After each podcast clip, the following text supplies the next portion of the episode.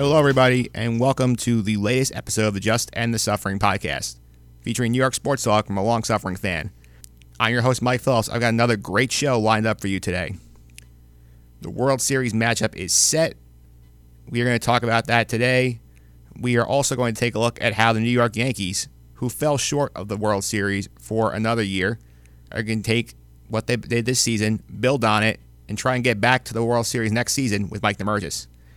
Show me the money. Also back for week number eight. Those picks are coming your way later in the show. Be sure to stay locked in until the end of the show for today's two minute drill, where I offer my take on the disaster that has become the New York Mets search for a new general manager. We get it all rolling with this week's opening tip, where I take a look at some of the big headlines from the latest Sunday in the National Football League, right after this. Dane Johnson, Marcus Maye, and Buster Skrine all out in the secondary, and they're looking for the big one. And it is a touchdown to who else but Adam Thielen. Welcome back to this week's opening tip. There was a lot going on in the NFL in week number seven. Let's dive right into it. Let's start with the New York Jets, my football team. They were banged up, playing a very good Viking team. And look, nobody expected them to win this game. Let's be real. Nobody expected them to win this game. I didn't expect them to win this game. I picked against them this week. That being said, what I saw on Sunday was extremely disappointing out of the Jets. Sam Darnold had a rough day, four turnovers. Granted, two of them were probably not his fault. He should not have been credited for that fumble in the third quarter. That should have been on either the center, Spencer Long, or Isaiah Crowell for not taking the handoff. And one of the picks is off his receiver's hands. But there were a lot of things wrong with that game. The Vikings let the Jets stay in that game for a long time, and the Jets just could not take advantage of it. I mean, the Jets did themselves no favors with the same old stuff we've been saying for years now with this team. Dumb penalties, constantly short circuiting drives, drops. They had two of them in the third quarter on a big drive. Isaiah Crowell dropped one on first down. Eric Tomlinson has the big drop on third and 12. He would have had a first down easily. Instead of having a chance to drive for a touchdown and bring it to within, I think, three points, they had to settle for a 55 yard field goal in the wind from Jason Myers. Granted, Myers makes the kick, but that's not something you should have to do. The turnovers are killer, but this team just again and again and again makes the same stupid mistakes and plays undisciplined football. It drives me crazy. I'll give you a perfect example. Uh, later in that game, the Vikings were up 10. They had the ball. Kirk Cousins throws a backwards pass to Stefon Diggs. Darron Lee break like breaks the play up. He's starting dancing on the field. He doesn't realize that the ball was live. Diggs falls on it. They keep the, the Vikings keep the ball. If the Jets get that there, and they were Vikings are pretty deep in their own territory at that point, let me remind you. The Jets get the ball there. That game could change. But instead, because Lee is too busy trying to hot dog it, they lose that chance. Stuff like that happens all the time with this team. Look at the effort that Darryl Roberts gave to try and tackle uh, Latavius Murray in that touchdown run. Darryl Roberts literally just threw a shoulder at Murray's knee. That's not good tackling form. I mean, come on now. Put a little effort into this game. The Jets coaching staff also is not doing much to help their team, especially Darnold. Darnold, yesterday, in the wind against a good Viking defense, had to throw the ball 42 times. That's not a recipe for success. And I don't want to hear about the score being out of whack. In the third quarter, when this game was close, the Jets at one point had a 21 to 14 pass to run ratio. 21 to 14 in terms of passes. You cannot do that to a young quarterback against a good team especially he has no weapons. I want to give credit to uh, Will Schneiderhan. He was on the podcast back in week one, did the picks. He's a contributor to the Jet Press. He made a great point on Twitter yesterday. What were the Jets doing not replacing Terrell Pryor? Yes, they cut Terrell Pryor because of the groin injury. He's not going to play. They didn't bother bringing in a receiver to replace him. They brought up a kid from the practice squad who played with uh, Darnold at USC. So going to the rece- going to that game yesterday, the receiving corps was Robbie Anderson, Jermaine Kearse, Andre Roberts, who plays special teams, Charone Peake, who also plays special teams, and the kid Burnett. That's horrendous for a young quarterback.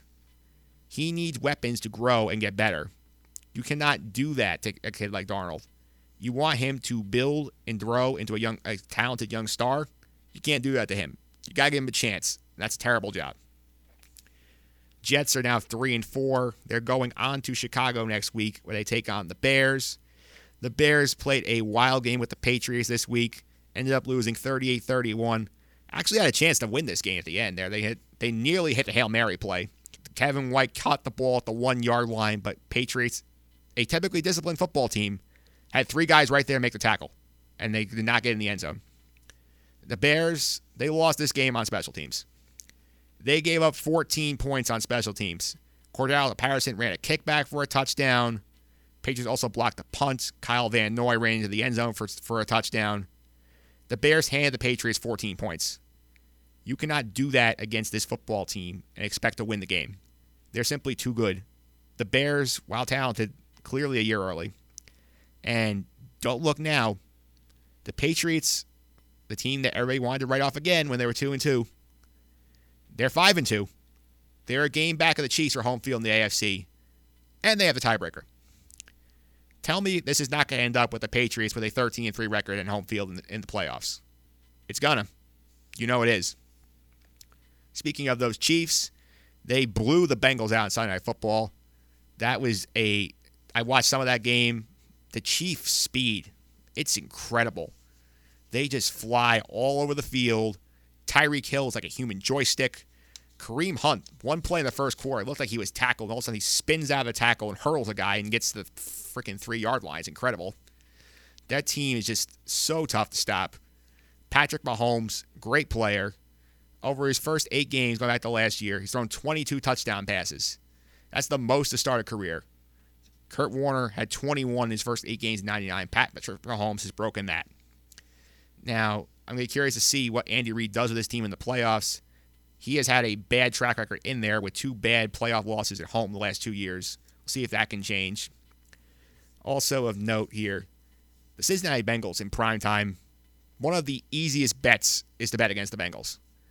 Under Marvin Lewis, the Bengals are now 10 and 24 under primetime games. Sunday night, Monday night, Thursday night. 0 and 8 on Sunday Night Football.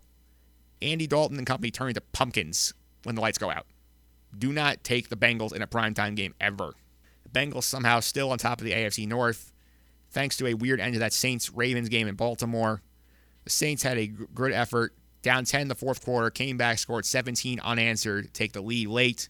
But Joe Flacco, to his credit, drives the Ravens down the field, hits John Brown for the touchdown, bring it within one. Then on comes Justin Tucker, who I love Justin Tucker. I think he's the best kicker in this league. The guy just does not miss. What happens yesterday? He missed the extra point, and the Ravens lose. He had made 245 straight point afters before missing on Sunday. That goes back to the start of his NFL career. He also had not missed a kick, a PAT in college or in high school. I think back to like eighth grade, he hadn't missed a PAT. That's incredibly consistent. Tough break for the Ravens. Tucker is going to have better days, but they lost the game. They're four and three, and now both those teams are only a half game up on the Steelers. Before you know it, the Steelers will be right there, coming back, going into the playoffs. Let's go on another big comeback yesterday. Let's go to the city of brotherly love. Philadelphia Eagles held a 17 0 lead in the fourth quarter against Carolina. I was feeling good about this. I had the Philly, Philly defense in fantasy. They were doing great for me. And then all of a sudden, everything falls apart. They were up 17 with 11 to go, and they blew the game. Cam Newton led scoring drives of 80, 87, and 69 yards to bring the Panthers back and take the lead. That was incredible to watch, and the hangover is back for the Eagles. Last week, clearly a result of playing a terrible New York Giant football team. Eagles now three and four. They're behind in the division again, and they have a lot of work to do. They go to London next week. They take on the Jacksonville Jaguars in a battle of two very disappointing football teams. Speaking of the Jaguars, we have a quarterback controversy. Jacksonville Jaguars lose 20 to 7 at home to the Houston Texans. Blake Bortles gets yanked in the second half of the contest. Now, I want to give this credit to this stat for Peter King, Football Morning America column. I think it's a great column. You guys got to listen, got to read it. If you have a chance. Over his last three games which the Jaguars have lost all three. The Jaguars have run 30 possessions with Blake Bortles. He's completed 55% of his passes, led them to touchdowns just three times, eight turnovers, five picks, three lost fumbles, two of which came yesterday. The Texans got 10 points off those turnovers. That's killer for a team that cannot score points. Now, the Jaguars, I feel bad for Bortles. Bortles is not have these full complement of weapons. He lost Marquise Lee to a year-ending injury early in the year. Austin Seferian-Jenkins got hurt. That's not helping. He also has, hasn't had Leonard Fournette, and without Fournette, their offense is not the same. I don't care about good Yeldon plays. I don't care if they got Carlos Hyde. Fournette makes that team go, and without him, they are not the same offense. I feel like the, there's a lot of similarities between Bortles now and what Mark Sanchez was for the Jets in the late 2000s. Everybody forgets that in the 2009 2010 seasons when the Jets went to the AFC Championship game, Sanchez was a decent quarterback. He had a talented team around him. He had a good offensive line, had a running game, had some playmakers outside, and a good defense. He nearly got the Jets to the Super Bowl twice. Now, what happened after that? The team around him eroded. Sanchez lost his weapons. He couldn't was never the same player after that. Bortles could be going down that path. That's something that the Jaguars have to be very careful how they handle this. They don't have a great option in house. Cody Kessler came in yesterday and was mediocre. I don't know if they're going to trade for one before the deadline, but they need to figure something out. The division is still winnable, but they're running out of time. As far as the Texans go, good job on their part. They won four in a row after the slow start to the season. They are now in first place in the AFC South at four and three, but I still have big concerns about Deshaun Watson. We learned yesterday before the game that the Texans sent Deshaun Watson to Jacksonville by bus. He took a 13 and a half hour bus ride from Houston to Jacksonville because they were concerned whether or not he could handle flying with his, with his rib and chest issues. They were at the air pressure of the flight would would cause him severe pain. That's a big problem. He's that brittle. They do not know what to do here. It's a big problem. He's been getting killed this year because his line is bad. He likes to run outside the pocket and he likes to extend plays, but he gets hit very hard. He's dealing with a lot of injuries. They've not had their bye yet. They play a short week Thursday at home, which will be fine for him because he'll be back on. He took the bus back. Should be there today. Should be all right, but they have issues. They got to keep him on the field. They hope to win this division. All right, quick hits on two other games. Let's go to the Titans and Chargers in London. Titans had a great comeback in this game. Come down the come down the stretch late in the fourth quarter, score a touchdown on fourth and goal, bring within one. Coach Mike Vrabel decides to go for two. They miss not one, but two chances at the two. Lose the game. Lose Phil Lombardo his pick last week. He took the Chargers minus six and a half. Once the top, once they send the two the, the uh, offense on the field for the two point conversion, I actually texted him. I said, "Sorry, buddy, you lost the pick." That's what happened. Now I'm with Vrabel here. I think going for two is 100% the correct call. They had the Chargers on the ropes. The Chargers have been on the field the entire second half. They've been running the ball down their throats. Why not go for the kill there and try and win the game right there? I love that idea. What I did not love was the play calling. They have two good running backs, Tennessee. They have Dion Lewis, who ripped off a 60 yard run earlier in the drive, and they have big Derrick Henry, who's a big threat down near the goal line. They also have Marcus Mariota, quarterback, who can scramble and extend plays. They didn't use any of them to run. They called a low percentage pass on the first two point try, got a break because of a penalty, then ran an even lower, lower percentage play on the second drive.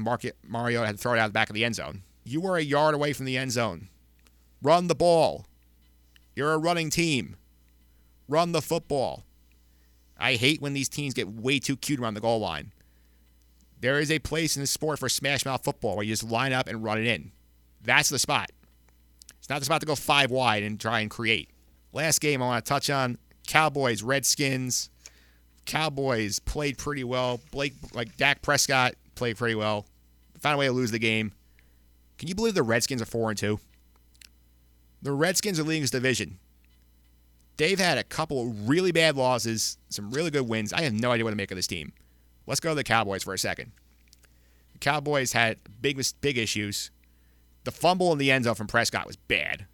That cost them seven points they really needed. The play calling on the final drive was very questionable. They had a chance after the after a big catch by Cole Beasley that gets gets confirmed by replay. The Cowboys had time out in their pocket. They had a chance to to run a pass route and get about five, eight yards closer. Said they run a draw, gain two, set up for a 47 yard field goal. Then they get the killer penalty where the center gets called for a snap infraction. That call backs them up five yards. They miss the kick. They doinks off the upright from Brett Maher, and the Cowboys lose. That's just awful. You cannot lose a game that way, especially with division lead on the line. And what happens? The Cowboys overreact to it. Earlier today, I'm recording this on Monday. They complete a trade with the Oakland Raiders, get up their first round pick to get wide out Amari Cooper. Now, you might say this makes sense to the Cowboys, who are running out receiving corps featuring Allen Hurns, Cole Beasley, Michael Gallup, Tavon Austin, and Brice Butler. Cooper is an upgrade over those guys for sure, but he is a very inconsistent player. He was awful for the Raiders last year. This year he's been non existent, and they gave up a number one pick for him. Number one picks don't grow on trees. There are a lot of good players the Cowboys could use to help this team next year. Instead, they're banking on Amari Cooper, and their track record of trading for receivers in season is not good. Look what happened with Roy Williams when they get a boatload of picks for him, and he turned out to be a bust. This trade is slightly there, and that's only one first round pick. But I don't buy Cooper. I think it's a bad choice for the Cowboys. We'll see if a change scenery helps him, but I'm very skeptical. And again, what is Oakland doing? Jon Gruden is clueless out there. First, he trades off Khalil Mack, one of the best pass rushers in the league, for two first round picks. Then he dumps his most talented wide receiver, Amari Cooper, who um, admittedly is a head case, for a first round pick. You need talent to win in this league. Trading talented players for first round picks does not work. You are not guaranteed success. The Raiders' track record of drafting in the first round outside of Mack and Cooper is bad the last decade. You telling me Gruden can find the players himself? We'll see. I don't know. I don't trust Gruden. And he's getting paid $90 million next nine years, so he's not going anywhere anytime soon. All right, let's shift gears. We're going to go to the diamond for a little bit. We're going to talk some Yankee baseball with Mike DeMurgis. How are the Yankees going to rebuild their team? They surprisingly have a lot of questions for a 100 win team. All of that coming up right after this. And he rips that one fair ball down into the corner it goes. One run is in. Vazquez right behind him is Bradley and Betts right behind him. A three RBI double. Andrew Benintendi. Seven to nothing Boston. All right, and we're back on the Just End the Suffering podcast. Time to talk a little baseball. The World Series starts this week, starts on Tuesday, but we're going to talk a little New York Yankee baseball first with a guy who I spoke to at the beginning of the NFL season. Now he's talking baseball. Welcome back to the podcast, Mike DeMurgis. Well, thank you for having me. I appreciate it. But, you know, the Yankees aren't in the World Series, so, well, you know, I don't got much to say. Yeah, they're not there. But before we get into the Yankees, can you tell me and tell my listeners that your background covering baseball? Sure. I was the uh, morning show producer for Sirius XM Radio for five years. Uh, worked at the Fan as well for a year. Worked up at the Fan 590 up in Toronto for five years. Covered a lot of Blue Jay games. Covered during my time at Sirius XM every World Series, playoffs, All Star game um, during my five years over at Sirius there. So I've covered them all. I, covered them all and forgot about a lot of them already. So. Yeah, that's more than I can say. I haven't been around to see a lot of them. No, it's when you're around the teams, you really get a sense of of the players and, and what they're like. So you get that added advantage. That's why it's always great to talk to the the players or the writers that cover the game because you really get that inside advantage that you need to get. If you're not going to get that same feel if you're inside a studio. Absolutely. So let's, let's go to the Yankees. Like, what were your overall thoughts on their 2018 season? Obviously, they win 100 games and have a disappointing game where they're out in the first round. Yeah, it was very disappointing. I, I mean, it's hard to to uh, kind of put a black mark on a team that won 100 games, but when you tie the Red Sox up 1-1 in the division series and you're heading home and you get shut down the way you do, something's wrong. I didn't like the Yankees going to the season, and I've, I've said it and I'll say it again. I, I didn't like the acquisition of Giancarlo Stanton. They didn't need another big-handed right-hander with a hole in his swing. They already have that in Sanchez. They already have that in Aaron Judge. Christian Yelich would have been the right guy, and a lot of talk has been about that over the last few weeks about wanting cash and trying to make a move for Christian Yelich. Uh, the too many players, too much the same. Wasn't crazy about the fielding as well at the corners. Or Greg, you know, Greg Bird, I called Nick Johnson. He's he's been a disappointment health wise, and Andujar's fielding has come up sub subpar. And also the talk, you know, at the beginning of the year about you know what kind of improvement would Gary Sanchez make? Well, he hasn't made an improvement. He's regressed, and you have the whole issue of the starting pitching because coming into the season, you know, you, you have players, you know, pitchers that are going to be leaving at the end of this year, and is Severino really the ace of the staff? He's he's proving that he's really not an ace pitcher. Yeah, have a lot of interesting points there. Let's start with Gary Sanchez. He had a really rough year. He hit just a buck 86 in 89 games, and a lot of defensive issues. I see a lot of Yankee fans who want to dump him and want to move on from him. Do you think they should try and do that and go with Romine, or should they keep Gary Sanchez? Uh, I don't know. I don't know what they can get for him right now. I think the ideal time for me would have been to trade him maybe in May or something like that. Kind of way the Gi- Giants are stuck with Odell Beckham now. I think they would have been smart to trade him before the season started this year, and and not once the season starts. So uh, what are they going to get for him now? Um, the guy that hit 186 has shown at times he's not all that into it, doesn't run plays out. You know, you're going to need a team that's willing to take that chance on him, and I, I don't know what you can get for him right now. Uh, keeping him behind the plate to me is a non-option. They need to either do something with him, either make him the full-time DH or see if he can play first base. Yeah, I think it's he actually would have a market just because of how bad the catching position is in baseball. Because I mean, look at the Mets. The Mets have been trying for years to find a catcher, and they haven't had one. I think if Gary went on the markets, they think that we'll get something for him. Well, I, you know, how long would he last? You got the two aces playing in, in Queens. There, you've got Noah Syndergaard, and you and you've got, uh, of course, the, the the wizard himself. You know what I'm saying, Jacob Degrom. And can you imagine the frustration they would have with Gary Sanchez when you got you know masterful artists like that? He, he can't go to the National League. He's got to stay in the American League, and he's really got to be almost a full time DH. Or, like I said, try him at first place because catching is not his future. Yeah. So you brought up first base. Where do you think they're going there next year? I mean, they still have Bird around, who's been mm-hmm. shown flashes of injury prone. Luke Voit had the amazing finish, but we don't know if he can keep it up. Do you think they stay in house? Do you think they try and bring someone in? You know, that's the you know how much longer are you going to give Greg Bird a chance? And, and Luke Voit, you know, did a great job, but you know, was it a mirage? It's that's an interesting dilemma they have. I, I don't know where they go because a lot has to do to also what, what are they going to do with third base? You know, a guy in, in Miguel Andujar, they're going to be pulling in the sixth inning because they don't have faith of him at, at third base. Do You maybe try him at first base even. Uh, it's a question that I don't think we're going to get answered. I think they're going to stay put in in that that area. I think they're either going to give uh, Bird and and Voit a chance to win it, but I'm not confident in them either at that position. Yeah, I think they're going to probably stay put there. I feel they have other areas they're going to address. Specifically, they have a big hole at shortstop now because Didi Gregorius went underwent Tommy John surgery, and Met fans know from watching TJ Rivera deal with it, he was supposed to be out for half the year. He missed the whole year. What do you think they're going to do to try and fill in for Didi? Well, that's that's another question they have. You know, eh, eh, all these questions for a team that won 100 games. You know, do they take a chance at Machado? Do they move, you know, Torres to, to shortstop and try and you know figure something out there? that's something they got to figure out. I don't think Machado's the kind of guy that you want in this clubhouse. They're, you know, bringing Stanton in and then you bring Machado, and you're getting so far away from the team that went within won one game of the World Series last year. You're really changing the identity of the team. I would, you know, as, as a fan, I wouldn't want to root for a guy like Machado with with his antics, not hustling.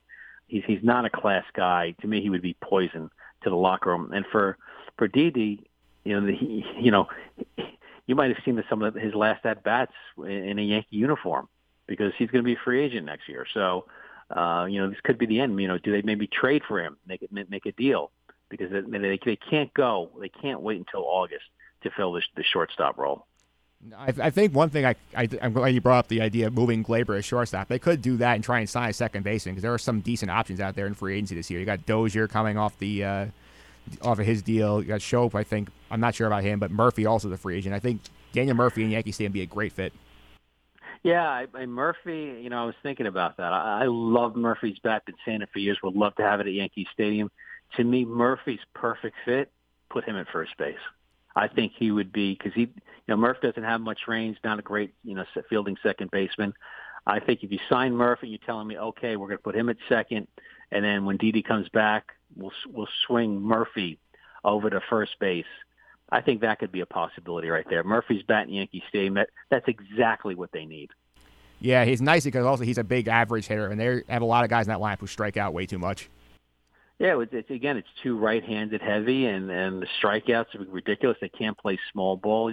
You got to put the the ball in play in the postseason. You got to force the pressures on the other team when the ball's in play, and because the light is so intense in the playoffs, you know, teams are going to make a mistake, and, and they and they got to get someone that could put the ball in play in that lineup. Oh, for sure. A lot of the speculation with them this winter is based on the fact that they finally got under the luxury tax. Everybody's assuming they're going to go get either Bryce Harper or Manny Machado or both. Do you think either one of them ends up in the Bronx? No, neither. I I, I don't think. Yeah, uh, Harper's going to command way way too much money, um, and you, we've seen the tail off in, in Harper's stats as well over the last year. Um, and I, again, I don't think Manny's the, the kind of fit that you know th- this team really needs. I think they'll make some deals. You know, I, I like the idea of Daniel Murphy, and, and there's other there's other moves to be out there to be made. I, I don't think you're going to see either uh, either of them in a Yankee uniform. The only way, the only way that I can see the Yankees doing a radical kind of move like that is if the Red Sox do a radical move, and that might force their hand a little bit. Yeah, try to keep up with the arms race. Well, keep up with the arms race and just you know if the Red Sox who won 108 games and you know within four games of the World Series right now, you know the times have turned. The Yankees don't have the Red Sox number like it used to be. You know when the Yankees were playing the Red Sox in 1999 in the in the in the playoffs, Derek Jeter and Yogi Berra were talking, and Jeter told Yogi, you know I'm nervous. He goes, what, what are you nervous for before we've been beating this team for 80 years? Well, that's not the case anymore the Red Sox have the upper hand. The Red Sox are the better team, and they, and and to me, Brian Cashman, um, you know, really really took too long to start to develop the farm system. And in the last couple of moves, he let Yelich get away, he let Verlander get away. Uh, have not been the right moves, if you ask me. Yeah, I think the I think Machado is probably not coming here. I, I think the Phillies make sense for him. I feel they've been talked about with him for years, but I think Harper actually does fit the lineup in terms of like just his lefty power, which they don't really have. But then again, you have to wonder like he's been a part of a lot of losing in Washington, and you have to wonder if he's part of the problem. Well, and how much are you going to pay him though? You, you pay a guy forty, four hundred million dollars. Yeah, probably four hundred million dollars, and, and and how's that improving the pitching staff? How many world titles? He's got some of the best pitchers in the game. Okay, in in DC, the best pitchers in the game. How many rings does he have? None. None. Thank you. He's got he's got he's got zero more than me and you. So I, I think unless you bring bring some pitchers in here, unless some of these kids that they have in the farm system are are going to develop, um, you know, I, I don't think Harper's the answer. And if you look at the, the minor leagues for the Yankees, 11 of their top 13 prospects are all pitchers.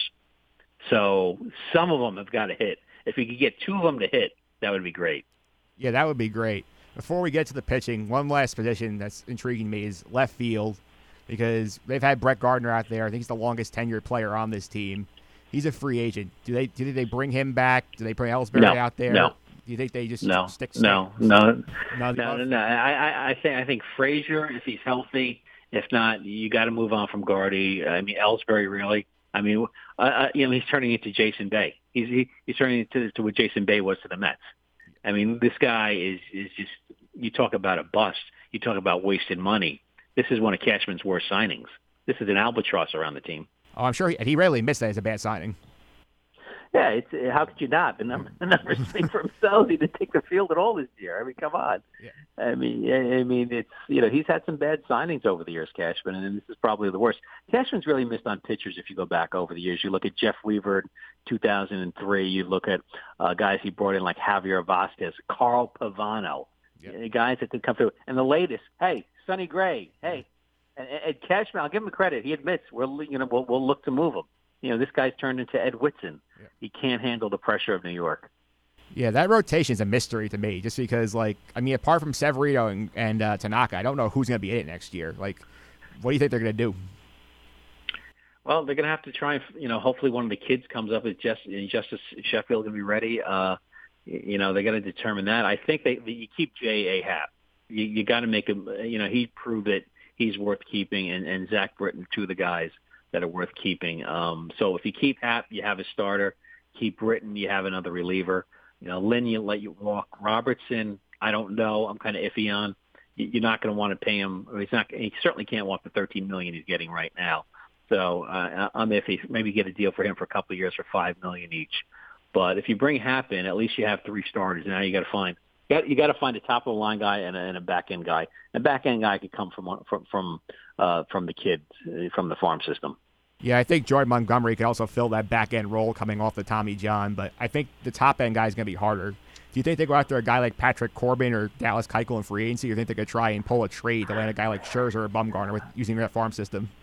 Well, you know, if you have a chance to get Scherzer, and right now you're going to the third year with this team of players for third and fourth year, you're going to start to run out of time. So if you have a chance to get Scherzer, you get him. I, I think – I think you have to do it unless the, these next guys are going to be the next Ron Guidry or or or the next you know even Severino who's been you know outstanding. I I, I think you got to make the move for Scherzer. Yeah, Scherzer would be a perfect fit for the Yankees because he's a big game pitcher. In that in that stadium would be a big deal. And but I don't know if Washington will part with him right now. I think they still have designs on trying to win. Well, it depends. You know what what you're looking to offer, and you, they're going to have to decide. You know well, you know, are they are they going to you know definitely part ways with with uh, with um, Harper too as well. So if that's you know a done deal, you know they'll have money to work with. So uh, and, and if you know if, if Harper leaves, you've lost quite you, you lost quite a bit of their their offense over the last few years. And you know, are they going to win now or do they rebuild? I think when you make the playoffs for a certain number of years in a row and you don't get it done, you got to look to rebuild. And I think Washington's almost at that point. I'm a Met fan. I would love to get Max Scherzer out of the division, get him out of this area. That would make me very happy. Well, the Mets can't score runs anyway, so I don't think just Scherzer leaving is going to help them at all. The Mets got a whole other uh, bowl of problems. Yeah, the Mets have their own set of issues. I'm going to deal with them in another podcast because they don't even have a GM yet. But that's a that's a whole other story. uh, the poor Mets fans. Yeah. Yeah, let's let's touch on the World Series really quick. I got a fun fact for you about this World Series. This okay, is, what's that? Yeah.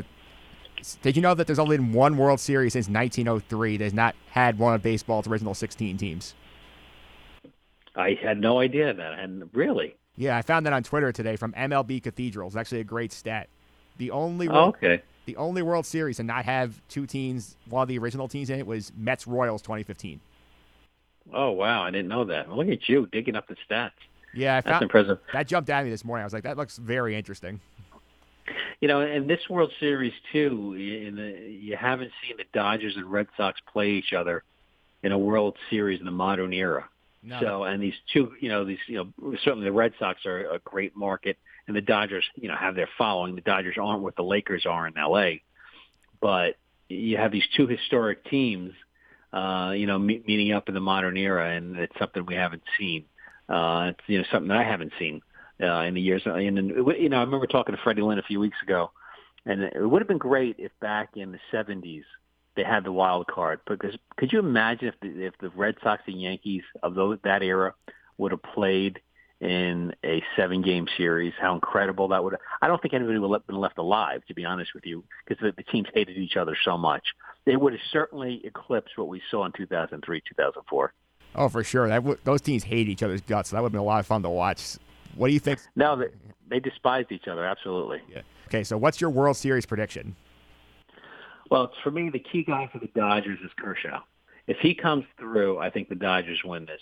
And for the Red Sox, I think if Eovaldi can come through the way he did against the Yankees, it's going to be the Red Sox series because I, I, I expect Sale to do what he does, uh, and I, and I think the back end of the the rotation for the Red Sox, the way they did against the Yankees, the way they did against the Astros comes through and continues on, they'll win this World Series. But I think if if if Kershaw doesn't come through the way he has in the past for the Dodgers. They they can't win this World Series without him winning at least one game in this in this uh, postseason.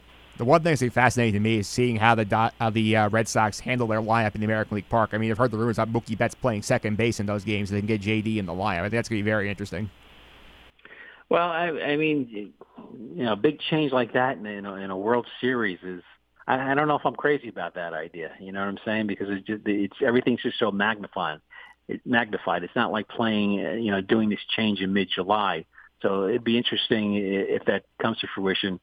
That you know how that affects the team.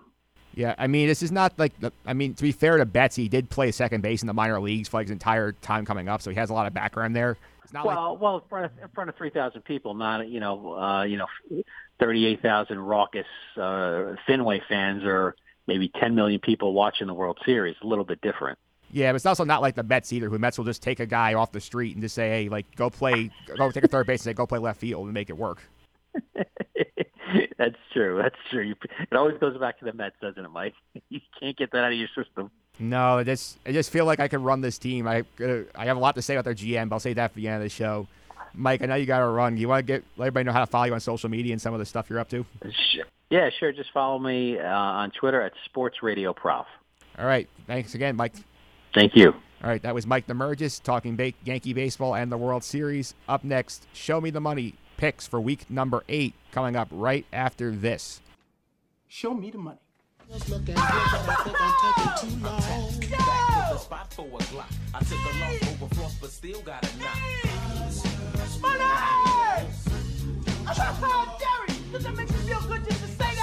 All right, and we're back. Show me the money. Week number eight on the podcast.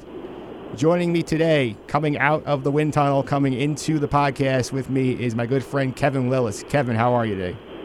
Michael, what's the story? Thank you very much for having me on. What's going What's going on? Not a lot. Thanks for being a last minute fill in. We had a previous scheduled guest. Something came up. You thank you for stepping up and taking the responsibility of take, making the picks this week. I got your back, Mike. Don't you worry about it. Okay, Kev. Before we get started, what kind of fan are you? Uh, I am a Jet fan. Um, I'm a Ranger fan, a Mets fan, and a Nets fan. Oof, a lot of suffering.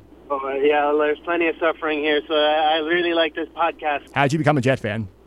Um, was around 2004. My father took me to a Monday night game. It was Jets Dolphins. Um, remember back then it was Chad Pennington, so that became my first jersey that I ever got. Um, it was a Monday night game. I remember that, and I was to meet up with a lot of guys from Roy Dolan's, the bar that my father worked at. And um, it was more so hanging out with the crowd that I was with rather than the game itself. And uh, that's how I became a Jet fan. I, I remember the score was something crazy at the end, like 42-14 or something. And uh, just been a Jet fan ever since. But um, largely it's like the fan experience that I that I fell in love with. There's no other fan like a Jet fan. Oh, absolutely. This team this year, they're three and four at a rough loss to the Vikings. Big takeaway for me is that I think they had the right guy in Sam Darnold. What are your thoughts on him? I think so too. I think he's the real deal, and I'm I'm delighted that that the Giants didn't get him. Um, I'm very happy that they got Saquon Barkley and they skipped over Sam Darnold. Um, I'm very happy that um, that you know, he seems to be developing into a, a, a bright young player. He has his head on right. He he doesn't seem to have the same antics that that came with Geno Smith and and and Mark Sanchez and and and those years like the Rex Ryan years. But um, at the same time, you know, he's 21 and he's dealing with a sub-average cast and. He, he's playing against some some. He's not playing against college teams anymore. You know, he's not. He's he's playing against some real defenses we're just going to have to see how he develops. I don't know how well he's going to develop under Todd Bowles' system or Jeremy Bates as his OC.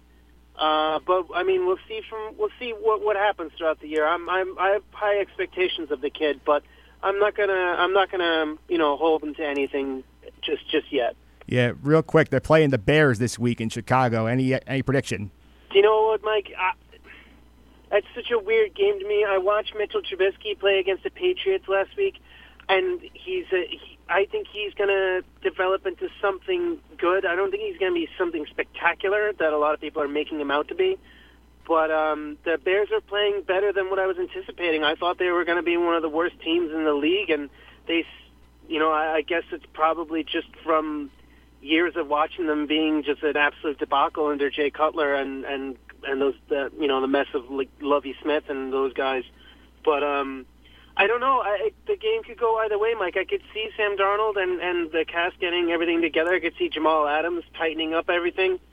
Um, but uh, at the same at the same time, you never know what Chicago might. I mean, they nearly beat the Patriots last week, or the, I mean, excuse me, this past Sunday. So I, I, I don't know. It's a hard game to to put my finger on. I I feel like the Bears are going to win just based off of ground and pound, and and I don't think the Jets will be able to to, to fend them off for too long. Yeah, it's going to be a very tight game this week. I don't think either of us are going to pick it for a good reason. But before we move on to the Yeah. picks, I have to uh, have a little fun here. So got I got something for you. Go ahead.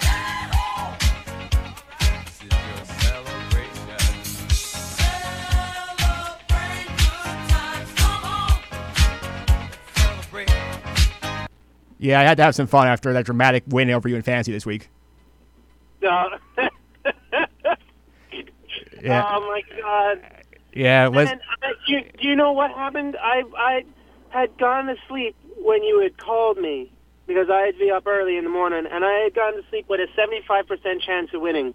And I had Aaron Rodgers, Marshawn Lynch, Jimmy Graham, and Antonio Brown all on my bench, and I managed to have put together a ragtag group of, of, of players and Joe, Fl- and I just I couldn't believe Yeah. to wake up to the text message from you the following morning saying sorry, bro. Yeah. And I was just, ugh.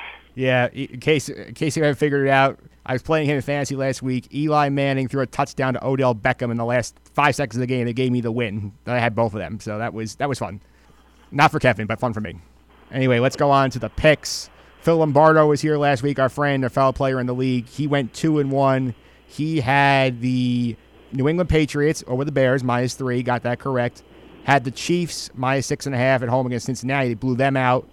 He lost on the Chargers laying six and a half in London, thanks to Vrabel signing to go for the two. Chargers, the challengers on the year are 13, 7, and 1. I went 2 and 1 last week.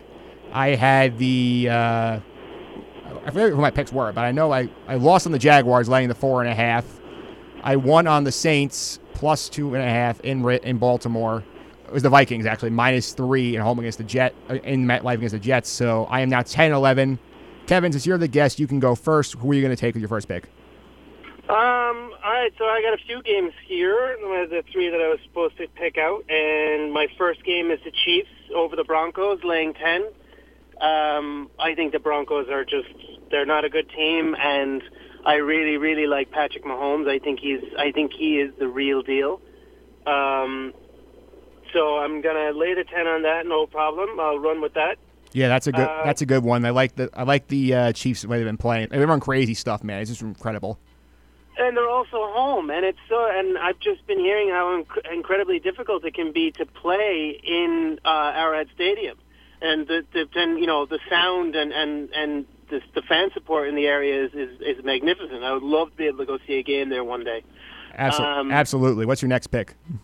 next pick would be um this might be a little bit controversial but i'll take the colts over the raiders i'm i'm the colts are laying three i really don't think the raiders are a good team i I really think that that that, that they're just going to fall apart even more now as the season progresses. They just they they sent over Amari Cooper to the Cowboys for a, for a first round pick, which I, I I'm still you know I, I'm baffled by that. But they managed to, to get a first round pick back from Amari Cooper. But then again, it is Jerry Jones in uh, Dallas. Um, it's kind of a pricey or a, a, a sketchy kind of bet, but uh, you know how I like to bet. Um, I like a little bit of danger in my life, so um, I'll de- definitely pick the Colts laying three. Yeah, that's a I like that one. That's I like betting against Gruden. That's always a good choice. Yeah, and I really like Andrew Luck and Marlon Mack got me those 33 points against you in fantasy, so I, I feel like I had to get back somehow. Yeah, that Uh, that will help. All right. All right, last pick. Where are you Um, going? The last pick, uh, I, I, I always love this matchup, especially earlier on in this year, but it's a little bit different this time around. I'm going with the Steelers over the Browns, laying eight and a half. Um, Steelers are at home. And our last matchup, you know, the Browns tied with the Steelers, but that was Tyrod Taylor at the helm, and um, that was, I know, with a little bit of uncertainty from Le'Veon Bell, which I really thought affected the, the mentality of the team. But now we know that Bell's not going to be playing, and um, Broadway Baker, who, who was supposed to be in New York, but you know, ended up in Cleveland. Uh, he's now the quarterback, and he's not playing too bad, but he's got a, he's never played against the Steelers, and he's never played the Steelers in their own stadium. So I think he's going to have a rude awakening. Um, I think the Steelers are going to beat them, laying eight and a half, no problem. Yeah, I liked all three of those picks. I think they're very good options. I'm going to take the floor real quick. Pick number th- pick number one. I'm taking the Detroit Lions at home, laying three against the Seattle Seahawks. I don't like the Seahawks. I don't like them traveling to Detroit. Detroit's been a little underrated. They played very well in Miami last week. It's only a three point line. I think they're going to win that game easily. Yeah, that's a I that's a that's a good pick. I really I really like that pick. And it, well, the they wouldn't really have to worry about their Lions got um, Harrison today, didn't they? Or, the, or was yeah, yesterday? Yeah, they traded for Snacks Harrison today, so that's going to help bolster their run even run defense even more. Oh, there you go. Yeah. Okay, so that's my first pick. Second pick, I'm taking a home dog. I don't know how they're a home dog. I'm taking the Panthers, laying, getting one and a half at home against the Ravens. I don't know why the Panthers are being disrespected so much. They are four and two on the year. They had a big comeback win in Philly last week. They come home. They're underdogs to the Ravens, who lost to New Orleans when Tucker missed the PAT. I don't know why Baltimore's favoring this game. I'm not a big Baltimore fan. I like Carolina a lot. I think they're going to win that game. Uh, that's a good. I, I like that pick. Yeah, that's my second pick. Pick number three. I take another dog. I'm taking a lot of points. I'm taking the Packers, getting nine in LA against the Rams. Simply put, I think giving Aaron Rodgers that many points is irresistible to me because you're asking him to keep the game within one score, a nine point line. I think he can definitely do that. You know, Mike, I was thinking the exact same thing earlier today, but I, I'm, you know what, you're that that's that's a great pick to be honest, because I I can't believe that they gave them that many points to be honest, and that that is dangerous to leave for Aaron Rodgers. And the man's a machine. Yeah. Okay. So to recap the picks, Kevin took the uh, Kansas City Chiefs laying ten at home against the Denver Broncos. He took the Pittsburgh Steelers laying eight and a half at home against the Cleveland Browns. The Colts minus three in the black hole against Jon Gruden's Raiders. I have gone with the Packers getting nine points in LA. The Panthers getting a point and a half at home against against Baltimore, and the Detroit Lions minus three at home against Seattle. I think these are all great picks. Knowing our luck, we'll go 0 6. But you know what? I'm pretty lucky lately, so I'm going to keep my fingers crossed here, Mike. Yeah, let's do the same. Kev, thanks for coming on. Any social media plugs you want to make? Um, well, you know, you know, I'm a big astrophotographer at the moment, so you can follow me on Castro Photo on Instagram. I also have my own website at www.castrophoto.com. That's K Astro A S T R O photo.com. All right, Kev. Thanks for the time. Thanks, Mike. Appreciate it. All right, that was Kevin Lillis on their Week Eight picks and Show Me the Money. Up next, two minute drill. We're going to go into the terrible Mets GM search right after this.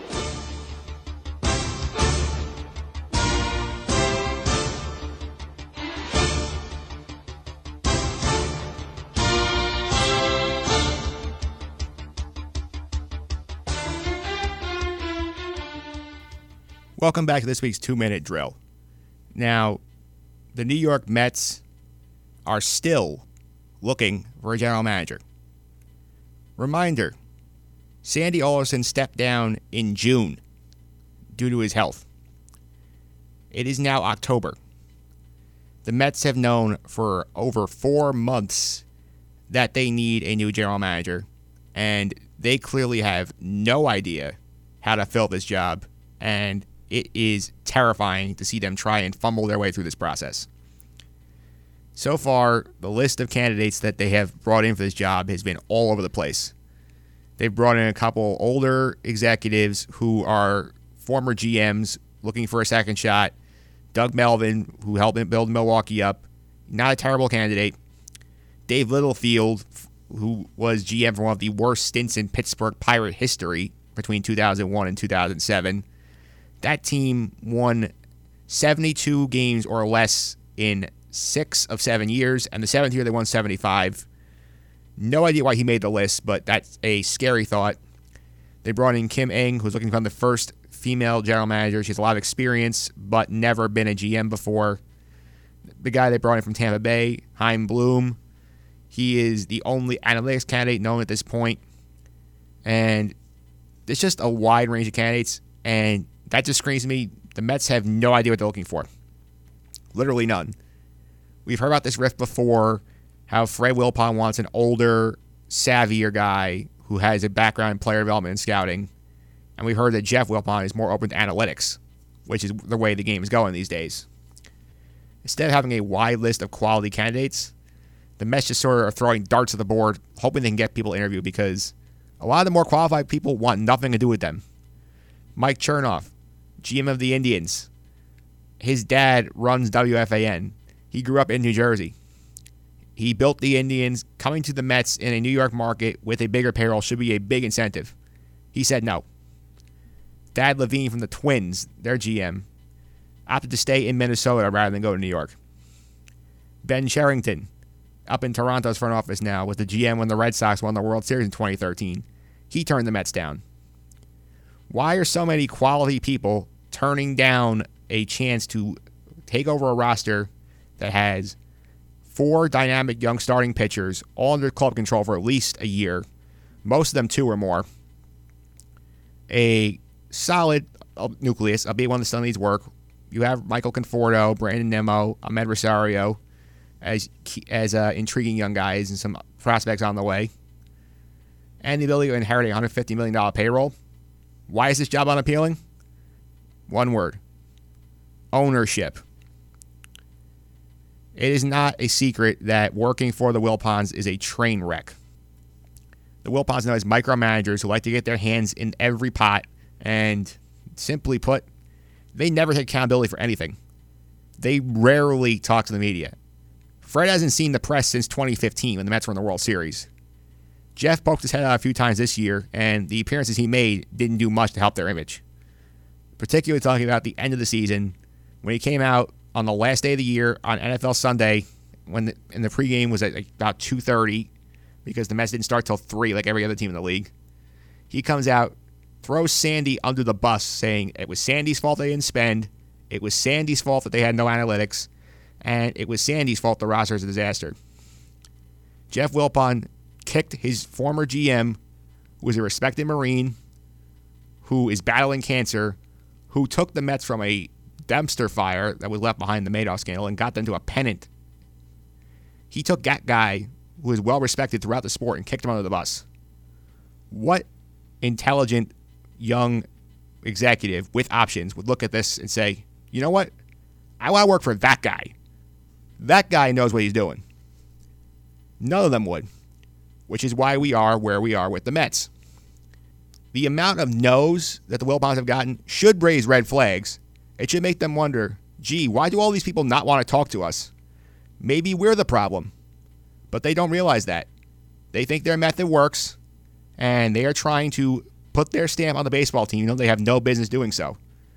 They should be signing the checks, letting the GM do what they want, hire who they want.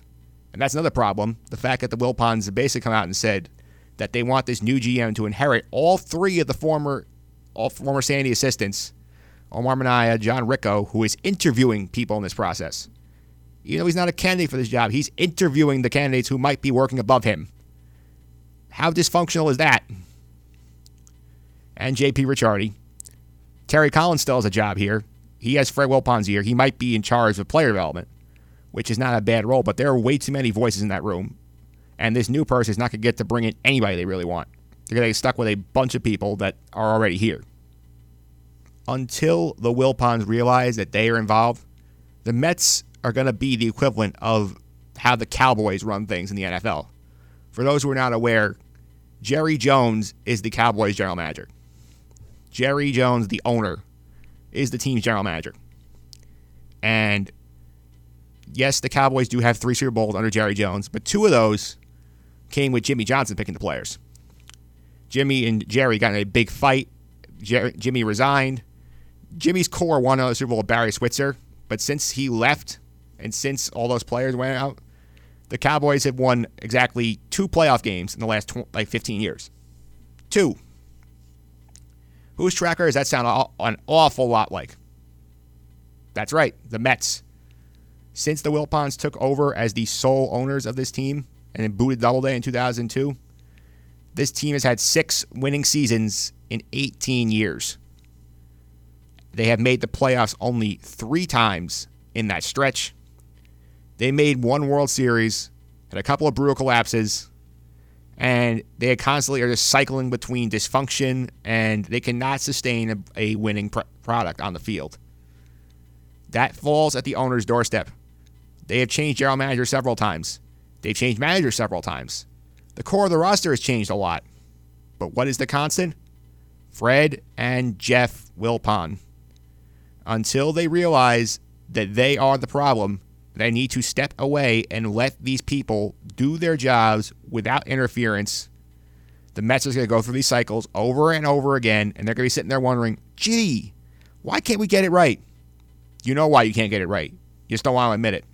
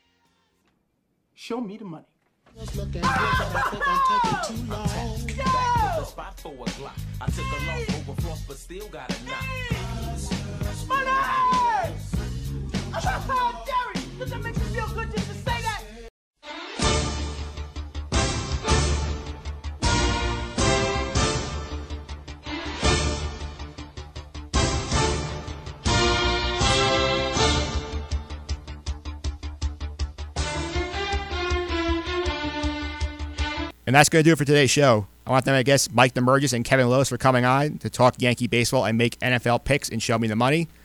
If you want more good stuff like this podcast, including my look at how the Mets should rebuild their team this offseason, go to our blog over at justendthesuffering.wordpress.com. You can also subscribe to this podcast on iTunes simply by searching for Just End the Suffering in the podcast store. Be sure to leave your feedback and star ratings in order to help make this show even better going forward. Make sure you're locked in next week. We're going to do a Jets mid-season review. I am putting together a roundtable of Jets people to talk about the Jets. We're going to have more picks, all that good stuff, and more coming up next week. Until then, I hope you have a better week than Ravens fans.